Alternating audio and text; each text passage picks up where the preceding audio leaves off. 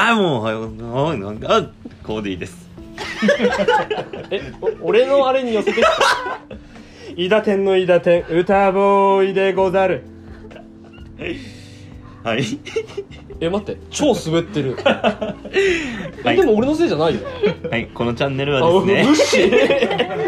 ついに無視このチャンネルはですね、うん音楽や本、うん、また人に出会いですね、うんより良い人生にしていく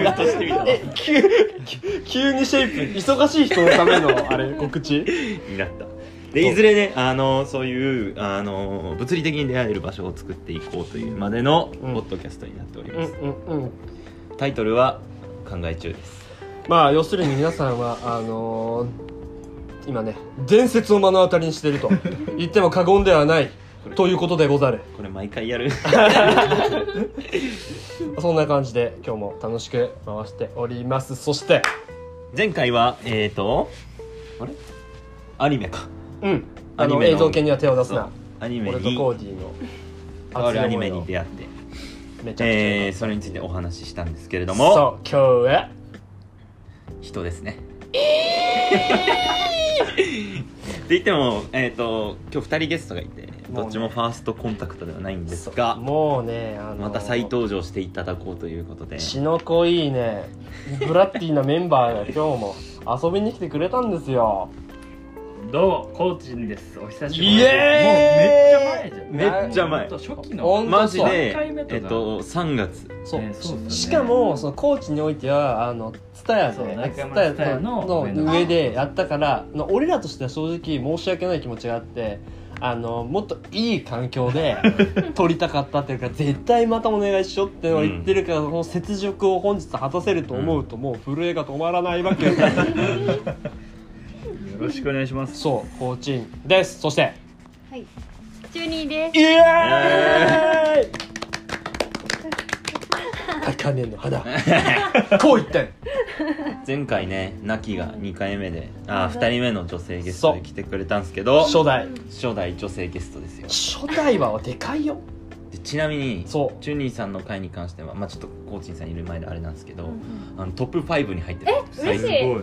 超ね反響がすごくていやもう DM が鳴りやまんかっていやちょっとやばいとマジでグッときたっていう人めっちゃ多くて、うん、やっぱさじゃんじゃんやっぱそう思うそうねじゃんじゃんじゃんってもうこれ以上言葉いらんでしょっていう状態だったよね本当になんかなんだろうね嬉しい限りで、うん、っていうのがあってまあ今日来ていただいたのはね、うん、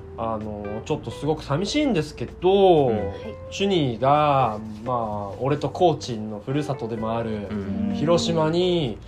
今月末で帰ってしまうということでもう今日はしばき回そうとや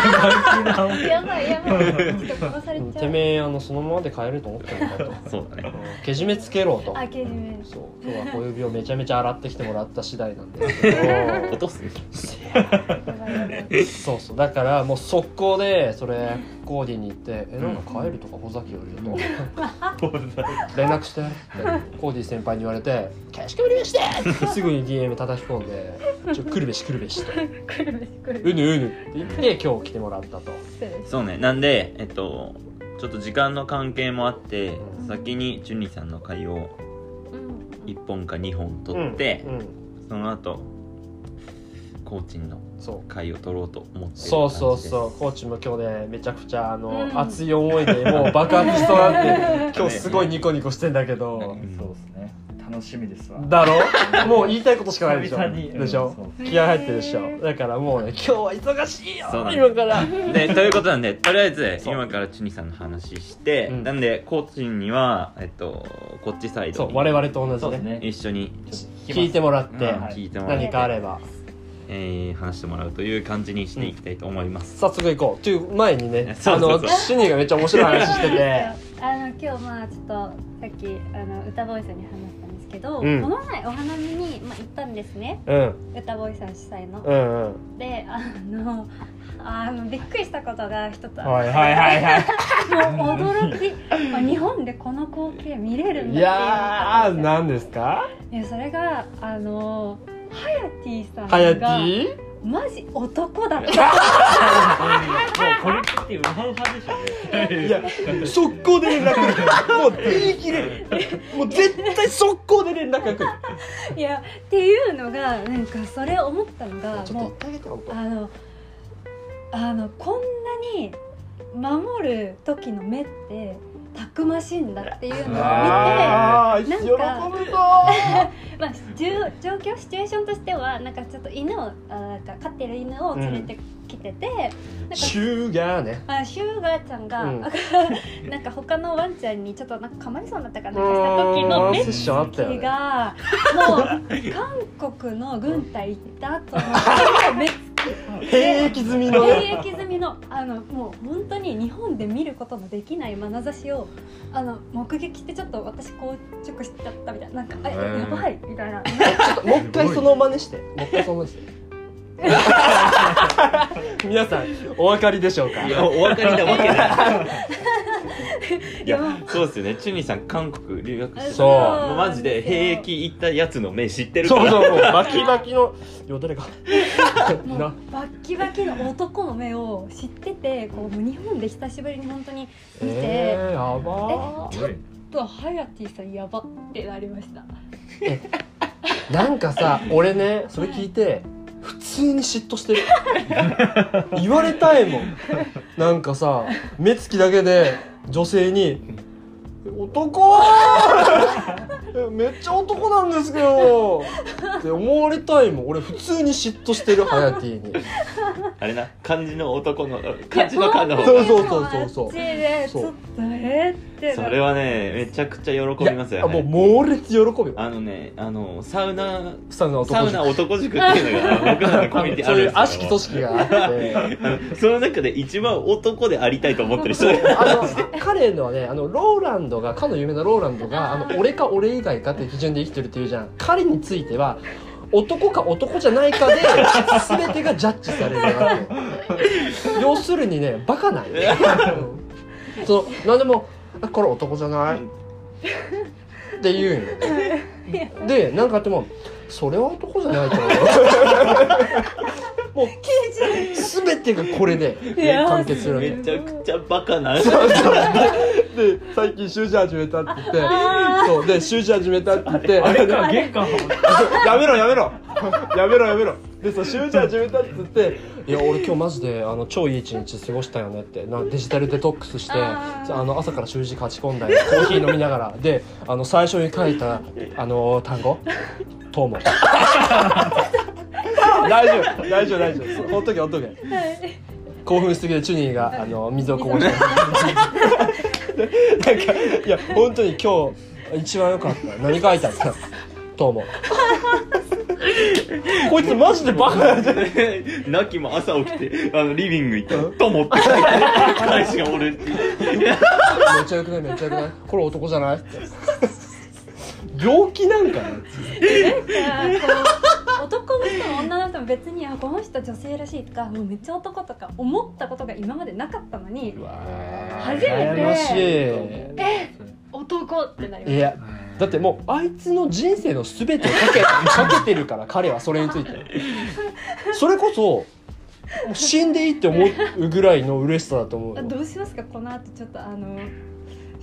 やもう速攻で連絡来るよ、絶対連絡来るよ、怖いです、億%来る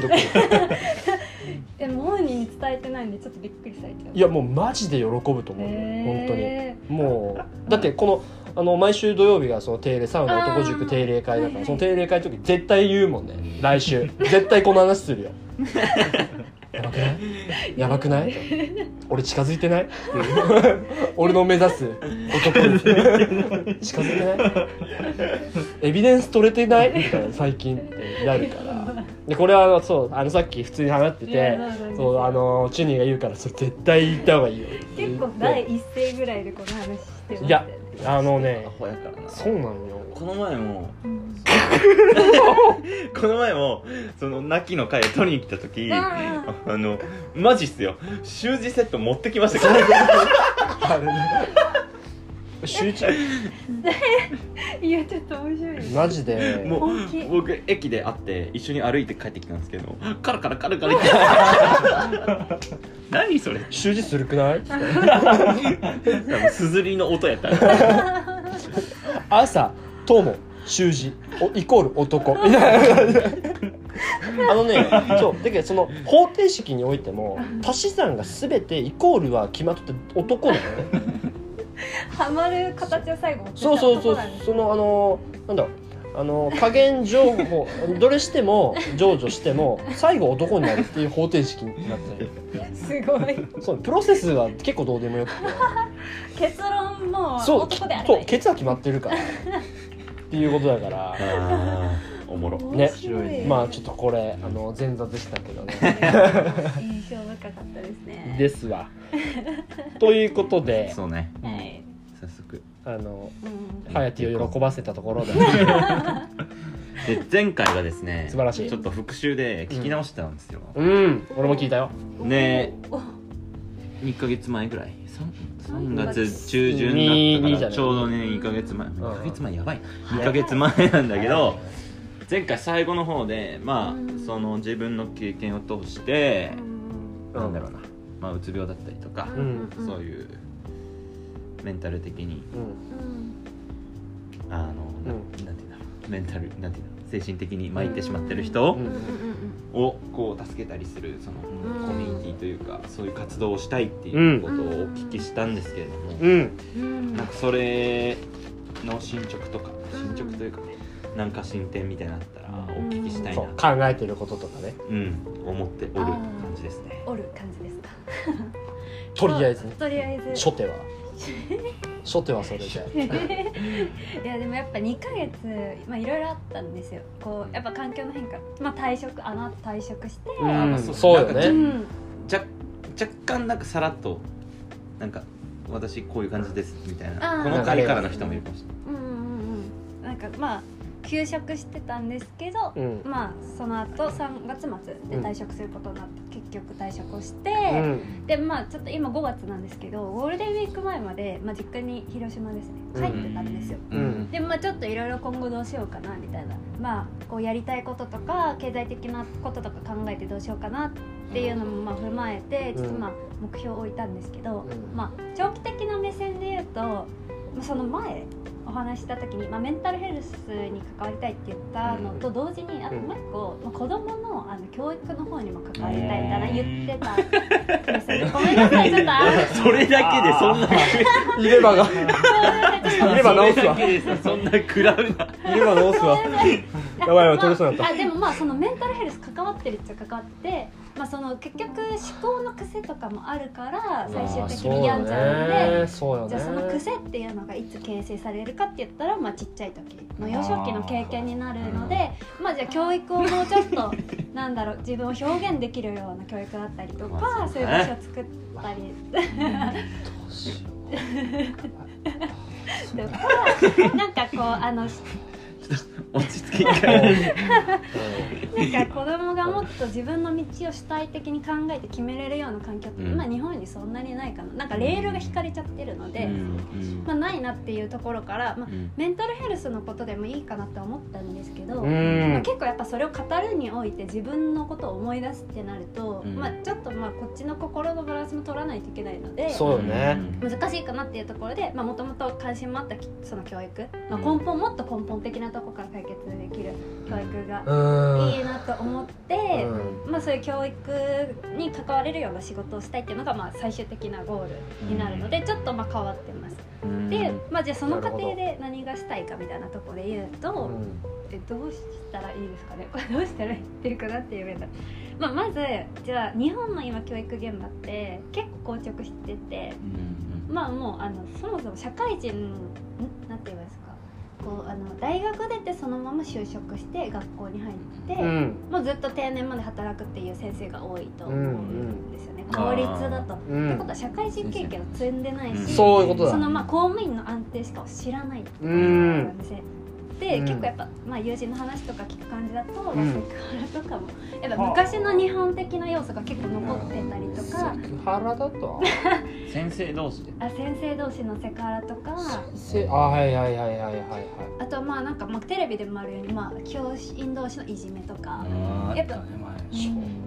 結構風通しが悪い、いわゆる人の循環がないから風通しが、まあ、結構悪いなっていうのは感じてて、うん、そういう大人のもとで育つ子供って怖いなってちょっと思っちゃったんですよ。でもじゃあ日本の教育のその根本のシステムを変えようと思ったらまだ日本では時間がかかるんですね、多分、うん、こう流れ、まあ、多分企業だったらもうちょっと柔軟に動けるけど、うん、そうね、教育はもう国が関わっちゃってるんで変えるまで時間がかかるので、そうですわ、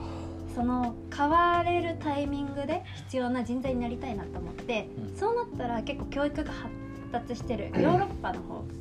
なんか多様性の教育とかも結構認めてたりとか、うん、まあ、主体的にこう発言できたりとか、もっと伸び伸びできる教育っていうのをしている、まあ、ヨーロッパだったりの方がいいかなっていうふうに思ってて、まあ、それで一旦海外に行ってその現場を見て直接どういう風な感じなのか知りたいと思って、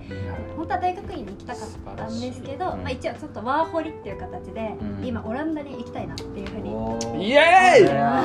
素晴らしい、アムステルダムでタイマーゴーいや匂いやばいですよねゴーオランダ、その教育有名なんですか？教育が有名っていうか、まあ教育系だと多分フィンラン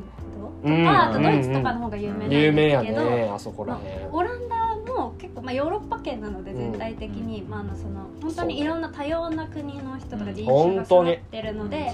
まあ、一番そのなんて言うんだろう、まあ、そういう面では、まあ、同じような教育っていうのも結構レベル保たれてるし、うん、まあ、あと英語がすごい通じやすい国っていうところで、まあ、オランダがいいかなっていう部分、まあ、が1個あって、うん、でそれ以外にも2つ理由があるんですけど、うん、まあ、もう1個が自分が今ベジタリアンになったっていうのがあって、うん、じゃあまあそのベジタリアンに優しい国だったりそういう料理が多いとこってどこだろうと思ったら、どう考えてもヨーロッパの方になる、間違いないねので、まあ、そういう、まあ、マイノリティ、ある意味食のマイノリティの人でも生活しやすいっていう、うん、まず基盤があるっていうことと、ね、あともう一個結構これ自分の中で大きいのが、オランダがすごいサステイナブルなSDGs の取り組みにすごい先進的な国、ヨーロッパの中でも結構再生とか、うん、サステイナブル、うん、有名で、なんかそれこそ本当になんか雑誌とかで取り上げられるくらいオランダは有名で、うん、もうなんか今その物の消費っていうよりはサービスの消費を販売するっていう方にシフトしてて、なんか例えばこう掃除機とかだと、うん、結構日本だったら掃除機を買ってそれを使うっていうのが主流だと思うんですけど、ね、結構もうあっちの方だったら、まあ、新しい取り組みとしてその、まあ、メーカーが貸し出して、その例えば掃除機だったらこう掃除機を吸ったなんていうんですか、かけた範囲で料金が発生するみたいな。取り組みをしてて、はい、でまあその本体がちょっと故障したりとか、もういらなくなったらそのメーカーに返して修理して、でまたサービスを違う家庭に提供してっていう、結構そのサステイナブルな取り組みをしているので、なんかそういう生活って多分これからも必要になるし、日本でちょっとまあこっちの方が早いと思うんですけど取り入れていく、まあその世界の共通目標なんで、じゃあそれはもうその先進的に学んでいきたいよねとか、まあ、生活で取り入れたいよねって時に、まあ、やっぱオランダいいかなっていうところで国は選んだかなっていう感じ。なるほどね。でもワーホリだとちょっとまあ普通のアルバイトとかになっちゃうので、プラスアルファで自分がその企業にちょっとまあなんて言うんですか、こう話聞きたいとかっていう問い合わせをしたりとか、もうお店行ってみたりとか、生活で感じる中でまあどうしていきたいかをもうちょっと具体的に教育と落とし込んでいけたら面白いんじゃないかなっていうふうに今思ってます、うん、素晴らしいね関心ないあ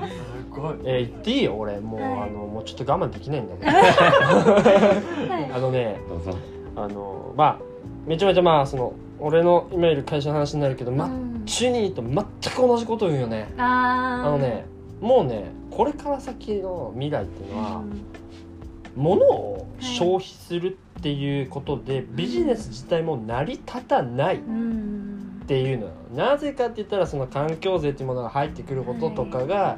どんどん現実味を帯びてきて、環境税とかもかかってくるから、物をただ作って消費するとか売るっていうビジネス自体がもう破綻するって言われてるのね。だからそのオランダのさっきの掃除機の話みたいに、もう例えば車とかも個人が所有するんじゃなくて、どんどんカーシェアとかそういうシステムにもならざるを得ないっていう、それが世の中の潮流っていうのね、はい、だからその着眼点ってめちゃくちゃいいと思うよね。なんかまあチューン自体がそういうところにまあ、なんか大量消費、ノートにも書いてたけど、どうなのかなっていうのもあるし、でもその考え自体がもう時代にマッチしてるものなんだと思う。だから俺はもうね、ぜひとも言ってもらってもうバリバリ、教育についても学んでもらって、そのこのね、足の遅い日本がもうやるしかねえと、はい、なった時に、もうその時も大活躍できる人材として、はい、ぜひね、はい、なってほしいと思う次第でございますわ。感動した小泉純一郎ばりの感動したっていうやつ完全にそうですね。なのでこれが結構人生の長期目標的な感じで今は置いているので、まあ、なんか前回話したとことちょっとずれたりももしかしてしてるとは思うんですけど、まあ、考え直した時に、まあ、その自分がどう人生を歩みたいかっていった時に、まあ、ちょっと日本だとできないことも多いかなっていうとこと、まあ、海外移住をしたかったっていう夢もあったので、今こう何もない手放した状態の方が身動きが取りやすい、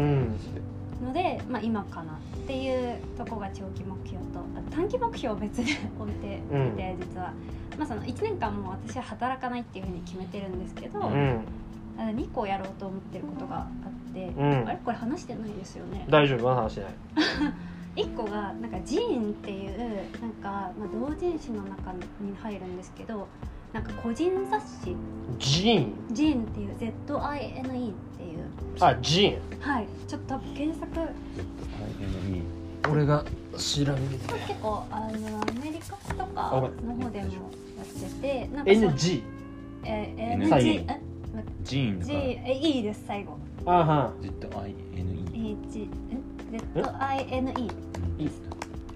で、なんかそれが結構なんかまあ自分で雑誌を作れますよっていうもんなんですけど、その形態が、結構いろいろあって、まあ、例えば写真集にしたかった写真集だったりだとか、小説書いたりとか。ジーンってマガジンのジーン、ゆえにね、なるほど。でも本当になんかエッセイ書いたりとかポエム書いたりとか、紙質も自由だし大きさも自由だし、自分で作って自分で売れるんや。売るっていう、売れるの、これ売れるんですけど、だからやば、なんか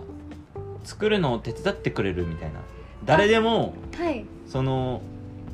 雑誌を作れるよみたいな。そうですね、もう本当に誰でも雑誌作れて、まあ、いや作ってやばいじゃんいやこれねちょっとね話そうと思ってるんだけどね、シュニーさんはそのノートをね、そうですね、書いてるんですよ。もう僕と歌ボーイの感想はね、美しい美しいの文字をね、美しいと感じたことはねありますか。もうねなんだろうね、そのチュニーの美しい文章を目の前にすると、もう俺という存在がゴリラ何笑ってんだお前らフォローあははじゃないよあはってお前いや、なんかこれをなんかいいなと思って、もともとはその書籍出版とか、まあ、文字を書いてるんでしたかったんですけど、なんか文字だけじゃなくて、まあ、絵描いたり写真撮ったりとか、まあ、そのイラスト描いたりとか結構いろいろ物を作ったりとかしてるので、なんかもっと表現の幅が広がれば絶対やった方がいいじゃん。自分のことが出せるなっていう。ちょっとなんか余計なこと言っていいですか余計なこと。ジン作ってコーヒー我慢できんな、それオランダの資金集めがてらクラファンとかにした方がいいと思いますいや絶対した方がいいよで、買ってくれた人にジンを送ります。で、チュニーの美しい言葉も添えちゃってもうできたじゃんビジネスモデル秒でできた。そうですね。え、つらっマジでやった方がいいと。でなんか今実はこの、マウントジーンさんっていうところがそのジーンを扱ってて、お店とオンラインがあるんですけど、ショップもあるの？ショップがあって、実際この前行ってきて、でなんか来期っていうのがあって、多分9月から3月までの募集を今してるんですよ。でエントリーしたんで作るんで、できたら渡しますね。マジで作るので、本当にもうオンラインと店舗に置いてもらえるので、あと締め切りに間に合わせるように。絶対買うよ、それ。世田谷でやる。これ東京とかあるの？駒沢大学前に行くだ。あ、そうです。世田谷と川谷と。絶対行くじゃん。そんなんさ飾ってるとこ俺見たら泣いちゃうよ。俺もやば。だからなんかほんまじゃあるわ。制作依頼とか学生限定とかやば。こういうので載せてもらえたり。こんなん絶対やった方がいいじゃん。でなんか本当にもう私がしたいことの 100% にマッチしてた。もうピシャリで。もう文章だけじゃないっていうのがポイントなんで、私も文章を使って他にプラスでなんかこう挿入してっていうのを考えてるんですけど。なんかさ、なんていうんだろう。俺らもラジオやってるじゃない。めちゃくちゃいい時代だなと思うよね。いや本当そう。本当にそう。だけどさ、もうそういう意味でも。これがしたいから程度できないって本当言い訳の次元になってると思うのよ。そんなわけないもん。めっちゃいろんなことできるから、ね。いや本当に思いますね。本当になんかね YouTube でスターになって。いや本当そう。なんかねインフルエンサーになるとか、そういう意味でもなんだろう、個人でできることが増えてるからっていう生き方の多様性っていう部分もあるし、いずれにしてもこれね宙に爆発させた方がいいよ。本当に。いやでも本当にノート書いてたおかげというか、ノートっていうプラットフォームが文章以外にも、それこそラジオみたいな、音声とか、あと動画載せれたり、あと写真とつぶやきだったりいろいろあって、私結構いろんな携帯で投稿してるんですけど、それをやりながら最初は文章でやろうって決めてたものが結構幅広くやった方が自分は好きだなっていうのに気づいて、マッチさせた時にこれが一番媒体ジーンがいいかなっていうところで、個人的な趣味なんで本当に利益とかはもうあんまり考えてはないんですけど、もう自分の時間として一旦やりたいことがこんなにある、なんていうんですか、強く思う状態ってあんまりないので、これはもう本当にエントリーしたんでやるって決めて、あとはそれに向かって納期に向かって頑張るっていうのが1個目。納期って1個目ですね。怖い。やるんだったら、なんだろうね、俺ジーンのことシステム的に詳しく分かんないけど、その作り手のことをプロフィールとかどういう手段でもいいからしっかり載せるべきだと思う。俺は人からとか知った方がいいですね。そうだから、どういう思いでとかどういうバックボーンがあってそれをやってるのかっていう、やっぱさ、背景が分かると全然入り方違うわけ。メンタルの映画とかでも俺はそうなんだけど、メイキングとか好きなんよ。いいですよね。そう普通に映画自体の流れとって、アテレコというか、その監督とか、その音響の人とか、カメラの人とかがここのフレームワークがどうだったんだよとか、ここめっちゃ歌詞言葉選びセリフ選びでめっちゃ揉めたよねとか何時間も喋ってとか、そういうなんかやっぱ気持ち、人間的な部分がしっかり乗るっていうのがめちゃくちゃ大事だと思うのよ。だからそれこそ作ったら、もうそれについてはもうマジで語ってほしいよ、この我々のポッドキャストで。なんか結構本当にお店行ってこの載ってるオンライン載ってるの見たんですよ、直接。今ちょっと商品の一覧を見てるんですけど、めちゃくちゃ本がある、たくさんある。でもこれとかも本当すごいちっちゃいやつとかで、でもなんかやっぱ皆さん肩書きがあるんですよ。こうなんかどこどこ出身で、クリエイターでとかいうのがあるんですけど、私は本当にないので、もう完全にもう思いだけを伝えるっていうのは結構絶対それがいいって、いいかなっていうのふうには考えてて、しがらみなしでさ、クソだからうせばやろうっていう精神で、じゃあせっかくだから、その告知も兼ねて、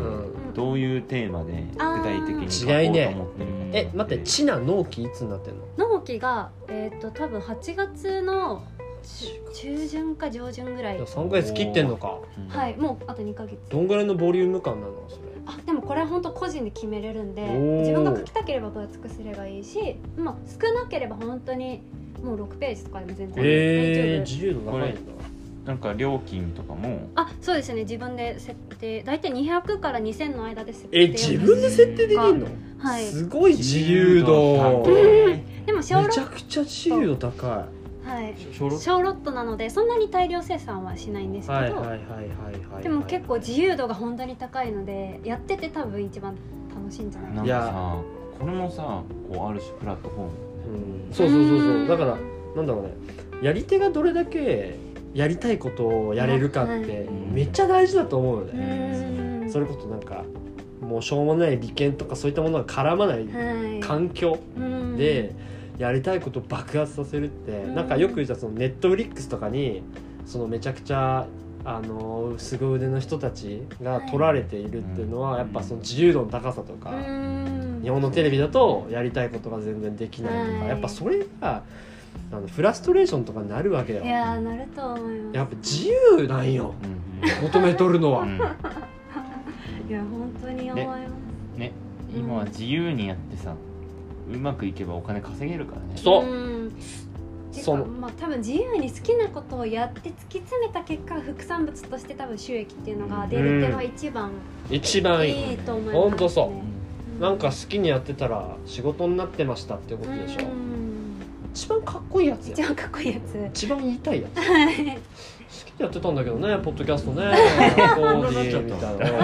なんか今日はハワイからお届けしております。ロケー！いう状態。めっちゃ自由ですね。そうそうそう。いや、そうなんですよ。夢あるね。結構、まあなんかこのマウントジーンのそのまあ、店員さん曰く、まあ、最初に作るのを本当に自由に自分が作りたいのを作った方がいいって言われてて、でも考えてるそのテーマはもう結構どうしようかなっていうのに悩んでて、そうだね。なんか一個は結構インスタを、自分のインスタを見て気づいたんですけど、結構ワードとして現実と夢っていうのが、さっきも書いた現実と夢っていうのがすごくまあ、多分高校生ぐらいの時から意識をしてて、現実と夢、正直現実と夢ってじゃあどうやって証明できるんだろうみたいな、なんていうんですか、現実が今現実なのかとか夢が夢なのかって自分は把握してるけど本当にそうなのかみたいな、マトリックスの話だね、それはみたいなのを、まあ、文章と、まあ、写真で世界観でちょっと表現するか、まあ、色合いですね、まあ、色に関して思うそのエッセイとかをこうちょっとつって、まあ、自分で描いてみるとか、っていうのは結構、まあ、今できること、なんか自分が持った要素としてやりやすい、もともとあるその現実と夢っていう考え方と、まあ、その色っていうのはその共感覚っていうのがもともとあるので、まあ、そのどういう風ななんかこう色にもついて意味合いとかイメージを持って私が世界を見てるのかみたいなところが、まあ、ちょっと抽象的なんですけど表現できたら、まあ、満足できるものになるかなっていう、自分がっていう。なるほどね。じゃあ、そうか、色についてっていうことと、まあ、夢と現実についてっていうのを表現したい、今考えてるのだと、まあちょっと変わる可能性もあるんですけど、そのさ、その現実と夢っていう話なんだけど、俺ちょっともうちょっと詳しく聞きたいんだけどさ、それはなんだろうね、今なんか説明できないその話さ、要するになんだろう、さっき言ったこと、この今じゃあこの状態は現実として捉えてるじゃん。でも夢かもしれないっていうこと、っていうことっていう感覚が、まあもともと高校生ぐらいからそういう世界観でちょっと生きてきて、まあ、今そんな強くないんですけど、ってなった時に、まあ多分結構哲学的なところに落とし込む感じになっちゃうんですけど、まあ自分今ここに存在してるけど本当に存在してるのみたいなところから入ったり、なんて言えばいいんですかね、デカルト的なあれだね。あ、そうですね。なんかそのじゃあなんかこれちょっとインスタとかに投稿したんですけど、なんか撮った写真って、まあ、私が見たその現実じゃないですか、でもこれフィルターかかってるんで本当に現実なのかっていうのは証明できないわけなんですよね。から、そこにあったなんか A っていう現実が写真を撮ることによって B になってしまうってなったら、それが現実なのか夢なのかもわからないみたいな状態になってしまって、なんかそこのなんか曖昧なとこ、じゃあ何が現実で夢なのかって、人はどうやって区別してるのかとか、うん、っていうのが結構自分の中では大きいテーマだったので、まあ、ちょっとすごい哲学的になったんですけど。なるほどね。夢かげ考えたことありますか？コーディない。2秒でいいよ。ない。わかる。なんか夢見たとき寝言言ってるみたいな話。それはええわ。言ってたじゃないですか。それはええわ。いやいや、もうこれは友倒れで。それはええわ。いや、美味しくしてあげるけ。ね、夢でね、夢そうですね、最近コーディ君がね、言った寝言がありまして、よく動くんよこいついいねいいね変態以外何者でもないのね、歌ボーイもね、よく寝言言うからね、言ってみ言ってみ、なんか夜中5時ぐらいになんか歌ボーイがいつものように寝癖じゃない、寝言言ってて、うん、でなんかうるさいなと思って、起きてんのかなと思って、あ寝とるみたいな俺気づいて、はいはい、であーうわエロ美味しくなったやろ言ったっていう話でもなんていうの、じゃあいわゆるその一般的な夢、あそうです、寝てる時に言ってる夢っていうのはどういう感じに捉える？確かにそうなんですよ。だからそのいいって言ってるのもエロって言ってるのも、もしかしたらその見てる時忘れて、今忘れてるけど現実って思ってるかもしれないじゃないですか、夢の中で。だから結構笑ってるんですけど、この話、まあいいねとかエロとかも笑えるけど、でも冷静に考えてその時の自分からしたら現実かもしれない。はあはあ、それを言ってる時の自分からしたら、いやーっていうところが結構興味深いので、面白いですね。ちょっとまあ今もうこう落とし込めてないから表面的な話しかできないんですけど、 なるほど、ね、なんかそれもちょっと掘ってみて、自分の中でこう考えを、まあ、書いて、まあ、ちょっと写真かイラストかっていうので雰囲気作りをしていきたい。それさ、なんか実際にどう表現するかがもうより楽しみになったわ、ね、多分文章よりも結構どう表現するかの方が大事な気が。多分そうよね。でもそれ難しい。どうやって表現すればいいと思う、そうなった時。マジでね。だけどこの今の世界、今生きてるのを現実か夢かっていうのをどうにかして表現するってことでしょ。そうですね。なんかさ、俺一瞬楽しすぎて、人はさ、うわマジで夢みたいだわって言うじゃん、なるほどね。そういうことに関して書くのかな。それいいじゃん。あでも結構近い。それめっちゃいい着眼点な気がするわ。確かに言うね、夢みたい。でも本当に夢かもしれないっていう感覚になるから、それもあれか、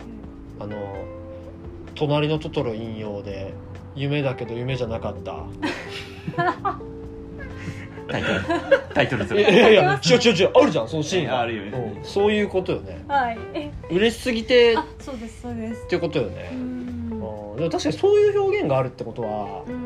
ちょっと夢見させてもらったわとか、ね、そううわーなんかめっちゃ切ない感動するワンシーンのやつじゃんそれとか、その逆に悲しい出来事とかがあまりにも現実すぎて夢のように感じるとかっていうのも多分逆にも確かにで、夢であってくれ的なことね。そうですね、夢であってくれも言うね。映画でめっちゃ辛い時ね、衝撃の真実とか、夢だ、これは夢だあ、千と千尋でもあるじゃん千尋が消えそうになってのシーン、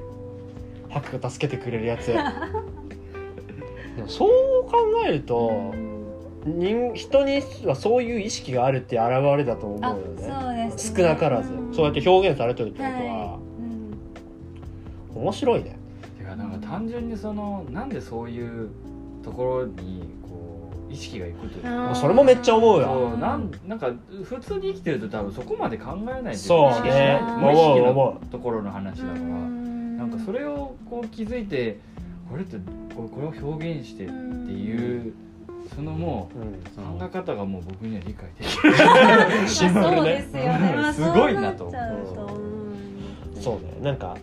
ルーツ的な、なんだろうね。まあそのチュニーがどうしてそう思うのかっていうこと、まあそれは孝太郎にもコーチにもコーディにも言えるだろうし、そこも気になるね、確かに。いや結構でも多分哲学的なことにもともと興味があって昔からでもこういうことを考えてるみたいな、なんかなんていうんですか。なんかなのででも一番最小期なんていうんですか、幼少期まで戻ると多分7歳ぐらいになって、あの鬼塚千尋さんの「月光」って曲知ってますか？月光？月光？なんだっけ？結構有名な、聞けば分かるはず、もう聞けば絶対分かる、流しちゃった曲があって、まあ、7歳ぐらいの時にそれを車の中で聞いたんですよ。時に、まあ、私の多分哲学のなんか知ってなんか初めが多分悲しみになった感情なんですけど、ちょっとごめんなさい、あの聞いてる皆さんの BGM がかぶってしまうかもしれないんですが、ちょっと流したいと思います。なんか広島って原爆の平和教育結構あるじゃないですか。すごい再生回数なんかのドラマとかだったあかもしれない。7000万よこれ。いや結構って絶対聞いたことあると思う。いや多分みんなわかると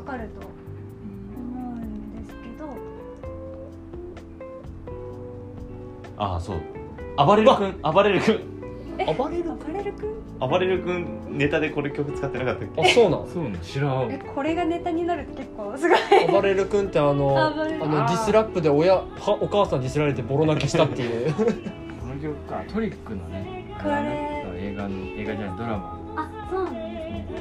これを聴いて初めて涙したっていう時になんか7歳で、はい、7歳で原稿を聴いて涙する渋すぎい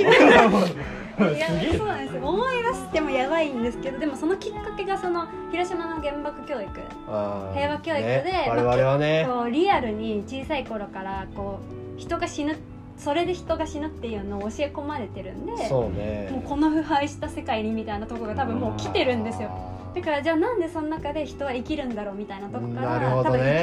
いうところに着眼点を置いていると。御年7歳で生きるとは何だ多分結構そういう視点ですね。なので多分割と幼少期からそういうことを考えているとつながって、じゃあ自分があるってなんだろう、現実と夢ってなんだろうみたいなところにたどり着いて。なるほどね。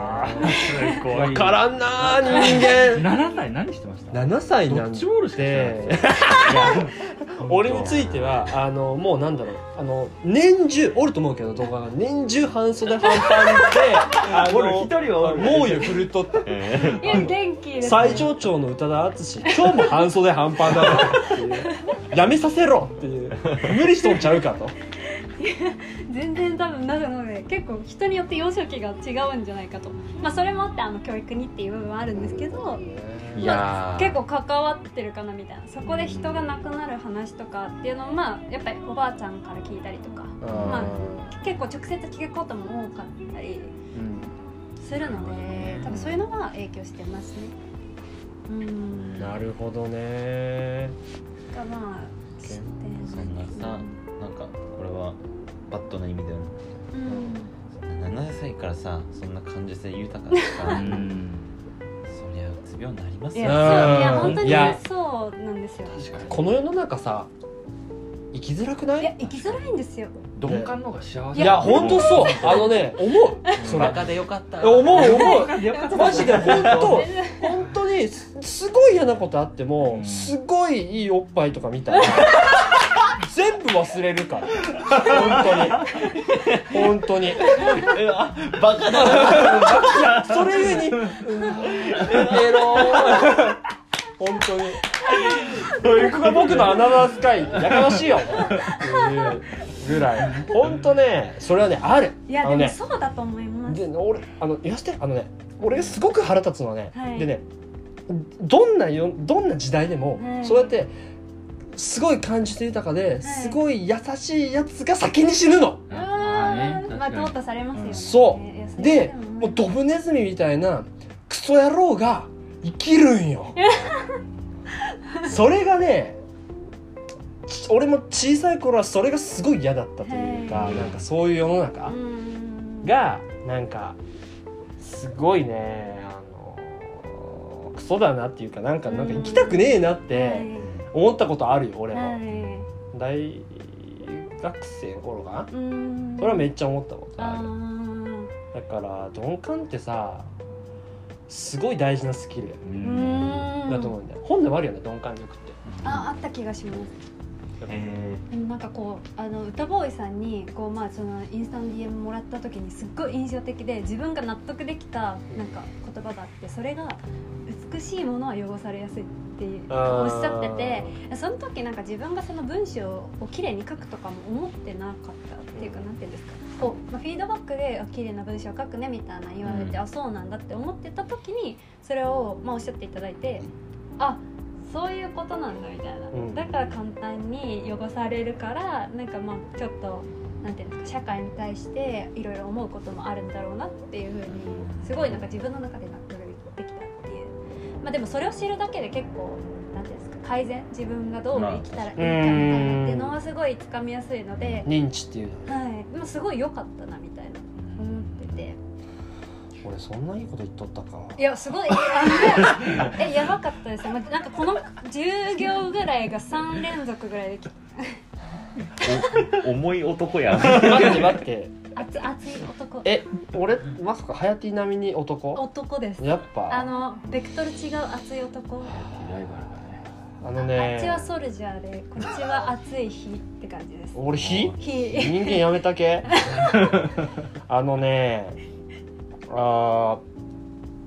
なんか汚されやすいって結局なんかっていうとねまたコップ倒れてってくるやばい、全然倒す全然ごめんなさい。全てはね、妬みだと思うのね、俺は。なんかなんか綺麗だなとか、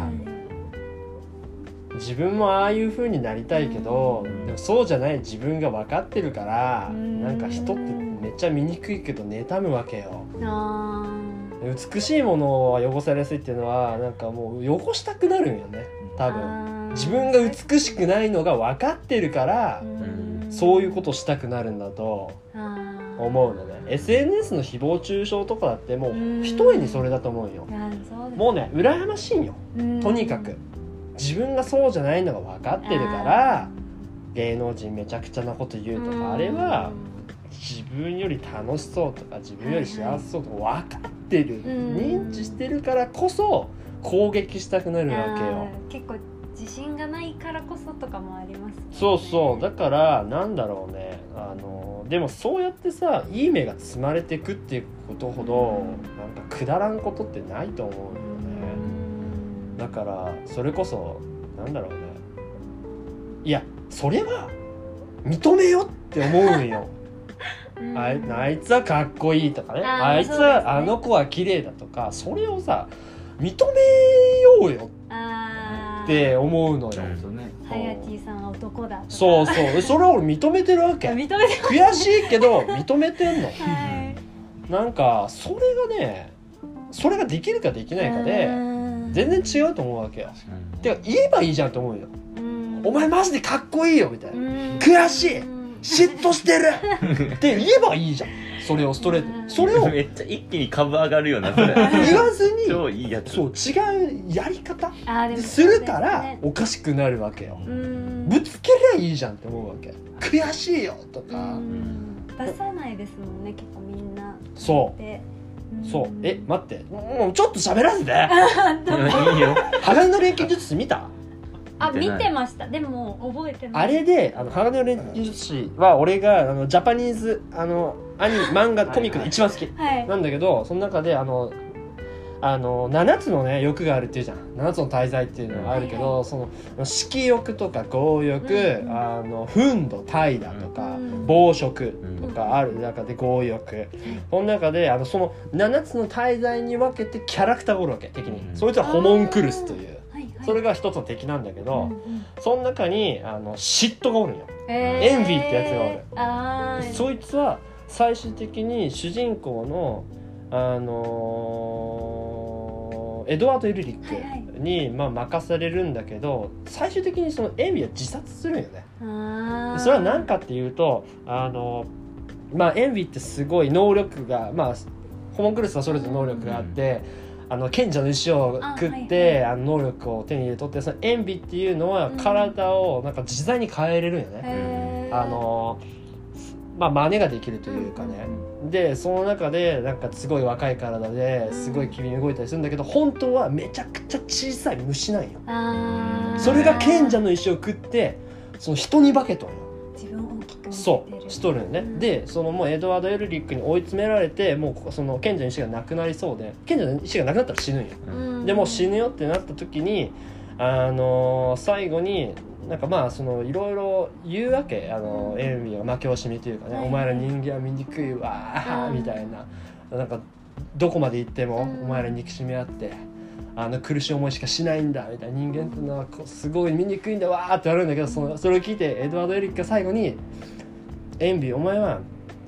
嫉妬してるんだなっていうね、そうやってめちゃくちゃ裏切られたり傷ついたりするのにどこかでこう結ばれとって、はいはい、どこかで助け合ってってする人間のことがお前は羨ましいんだって言われて、はいはい、それで自殺するよね。あ、で自殺するときに言うんよ、こんなまあ、エドワード・エリックのことバカにしとったよね、ガキって呼んだって、こんなガキに俺の気持ちが理解されるなんて、うわって言って自殺するんよ、うん、バイバイエドワード・エルリックって言って、最後に名前呼ぶんよ。そう、初めてその時名前呼ぶんよ、うん、だからめちゃくちゃ痺れたというか、結局エンビーも嫉妬しとったんよ、羨ましかったよ、そんな人間が、すごいボロボロ、その時戦争とかもすごい絡んでるから、はいはい、めちゃくちゃ裏切られて裏切ってでも人を殺して幸せになりたいだけなのに幸せになれなくてっていう状況がある中で、なんでそれでも立ち上がるんだと、あ、そんなお前らが羨ましいっていう、自分がそうじゃないのが分かってるから、人間じゃないからっていう、醜い生き物だから、だから人間に化けたりするわけよ。いやだからね、やっぱ嫉妬なんだと思うね。うーん、結構なんかその嫉妬の感情って深いですね。深いと思うよ。うーん、やっぱそれをなんか理解して、うん、それをストレートにぶつければいいんじゃないって思うというかね。そうですね。まあ、要するに何が言いたいかというと、なんか父にもよったけど、なんかそういうさひねくれた人たちのせいで、うん、そのすごい父みたいに繊細な気持ちを持ってる人とか、すごいこう豊かなものを持ってる人たちっていうのが潰れていくような社会っていうのがマジでつまらんと思うわけよ。まあ、そういう人たちにもっと優しい世の中というか、それこそ教育から変えてねっていうのはものすごい意義があることだと思うわけよ。要するに応援してるありがとうございます。マジでいや嬉しいですね、こう応援される。でもなんかさ、ポッドキャスト出てくる人たちってさ、なんて言うんだろう、やっぱりそれぞれがこう思ってることがあって、うん、でじゃあどっから変えてこうってやっぱみんな教育にこうなんか最後さ、いやそうなんよね、行き着くじゃない、うん、だからさ、そのどっか地方に行ってみたいな、うん、もうロールモデル作ろうみたいな話したけど、マジでなんかポッドキャスト出てくれたメンバーが全員教員みたいなそんな私立を作れたらねで私立だけどお金は全然かかんないそんなん作り手は、ね、世の中にバンバン排出しておもろいやつらっていうのになったらさ、面白いんじゃないってさ、なんか夢あるじゃん。そうですね、こう結構やっぱもうそもそもなんか多分社会がなんていうんですか、まあそこで生きれる人もいると思うんですけど、うん、なんかこう評価される人自体がもう職種にもよるけど、うん、まあ、とりあえず結構効率的に動けてみたいな、さばけてみたいな人が多いから、まあ、うん、ある意味機械的、うん、だからまあ感受性とかいらない、うん、仕事が多いので、なんか逆にそういうのをまあ強みとして持ってる人からすると結構まあ普通の企業で働くとかはちょっとしんどいかなみたいな、フリーランスとかとして働いていく方がまあいいのかなっていうのは結構ちょっと最近思ったりはしていて、まあっていうのがまあ1個目なんですけど、やりたい短期的目標。やばい。あ、でも2個目はちょっともう簡単に言うんですけど。やばい、しっけ。また意見ことしままた怒られるこういう。いや普通に俺も忘れてる。チームめっちゃいいチームがしてめっくらって。どうしようと思って。いやでもこれは結構普通に個人的なんですけど、まあ私韓国に留学してて韓国語でまあ SNS も発信したりとか、まあ日本語もやってるんですけど、この前大学の後輩からその子今韓国にいて、まあ、ちょっと韓国語勉強したりしてて、その子がその翻訳のコンテストに応募したいから、その翻訳したやつを、まあ、フィードバックしてくれって言われて、添削してくれて、で、まあ、見たんですね。で、私も同じように翻訳したことなかったんでちょっと、まあ、先に韓国語読んで後でその子の読んだんですけど、その時にもう頭で思い描いてた言葉がもうその子と全然違って、まあ、その子すごい日本語上手くて、私も全然なんかひょろひょろなのしか出てこなかったっていうのもあって、まあ、日本語力ないなって気づいたのと、あとやっぱりその韓国語とその日本語の世界観をなんていうんですか、こういいように合わせてこう日本語に出すっていうのがすごい難しくて、だからこそれはね、トランスレーション図典に行ったから理解できる。わかりますよね。ちょっとわかる。その、まあ、世界みたいな感じのをなんかどう取っていくかが難しいなって思って、で、まあ、その子は結構日本語をなんていうんですか、日本語的視点で、まあ、日本語の本に訳すっていうのもあってそう書いてたんですけど、私は結構やっぱ韓国語を書いてる方だったんで、やっぱこの文法もちょっと自分だったらもしかしたらこうやって訳すかもっていうところで、どのニュアンスまで汲み取るかとか、でも汲み取りすぎると日本語変になるとかで結構面白いなみたいな、でまあなんていうんですか、翻訳も苦手だし、なんか通訳も苦手だし、韓国語は韓国語で喋れるし使えるんですけど、じゃあ日本語にしてって言われたら難しいんで、なんかその苦手な部分を補えるなと思ったんで、その翻訳のなんかまあコンテストみたいなのにちょっと応募しようかなと思って、でもそれも締め切りが7月末とかなので結構タイトなんで、ブリージーやばいっていう、まあ、その2つですね。なのでジェーンと、まあ、翻訳を、まあ、メインでやっていこうかなみたいな、まあ、自分がやりたいことと、まあ、苦手でちょっと補いたいところを、まあ、埋めるっていう意味でこの2つは短期的な目標で今思ってます。さあ、なんかなんだろうね、単純にね、うつ病じゃない、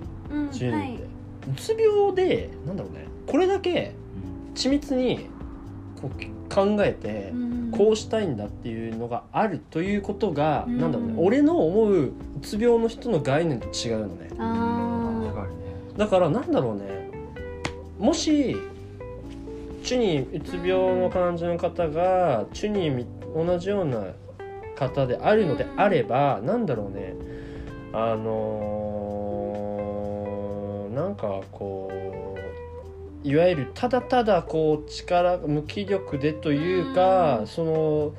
環境、心が整う自分にとってね、環境とかがあれば、なんて言うんだろう、人よりすごい力が発揮できる人たちなんかなって、人より感受性が強すぎたりするゆえに押しつぶされてるだけであって、それをこう享受してくれて受け入れて、それでも自分ができる範囲でいろんなことすればいいよっていう環境さえあれば、なんか全然違う可能性が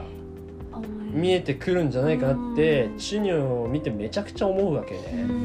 なんかね、そのね、好きなこととかをやるのも大事だけど、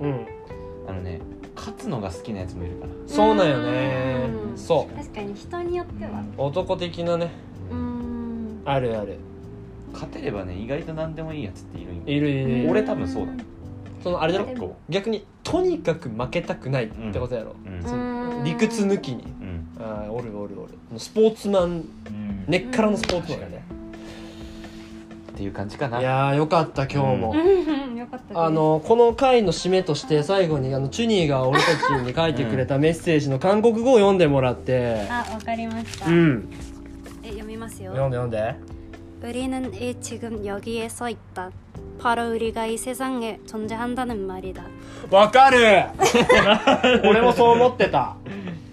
ちょっと日本語訳最後の25秒とかお願いします。わかりました、まあ、ざっくり言うと、うん、私たちは今ここに立っている、うん、っていうのは私たちがこの世界に存在しているということだっていうのが、まあ、ざっくり意訳になりますかね。素晴らしい、ありがとう。じゃあとりあえず1回目は締めましょう、はい、せーのバイバイ。バッサーってハマったけノート読め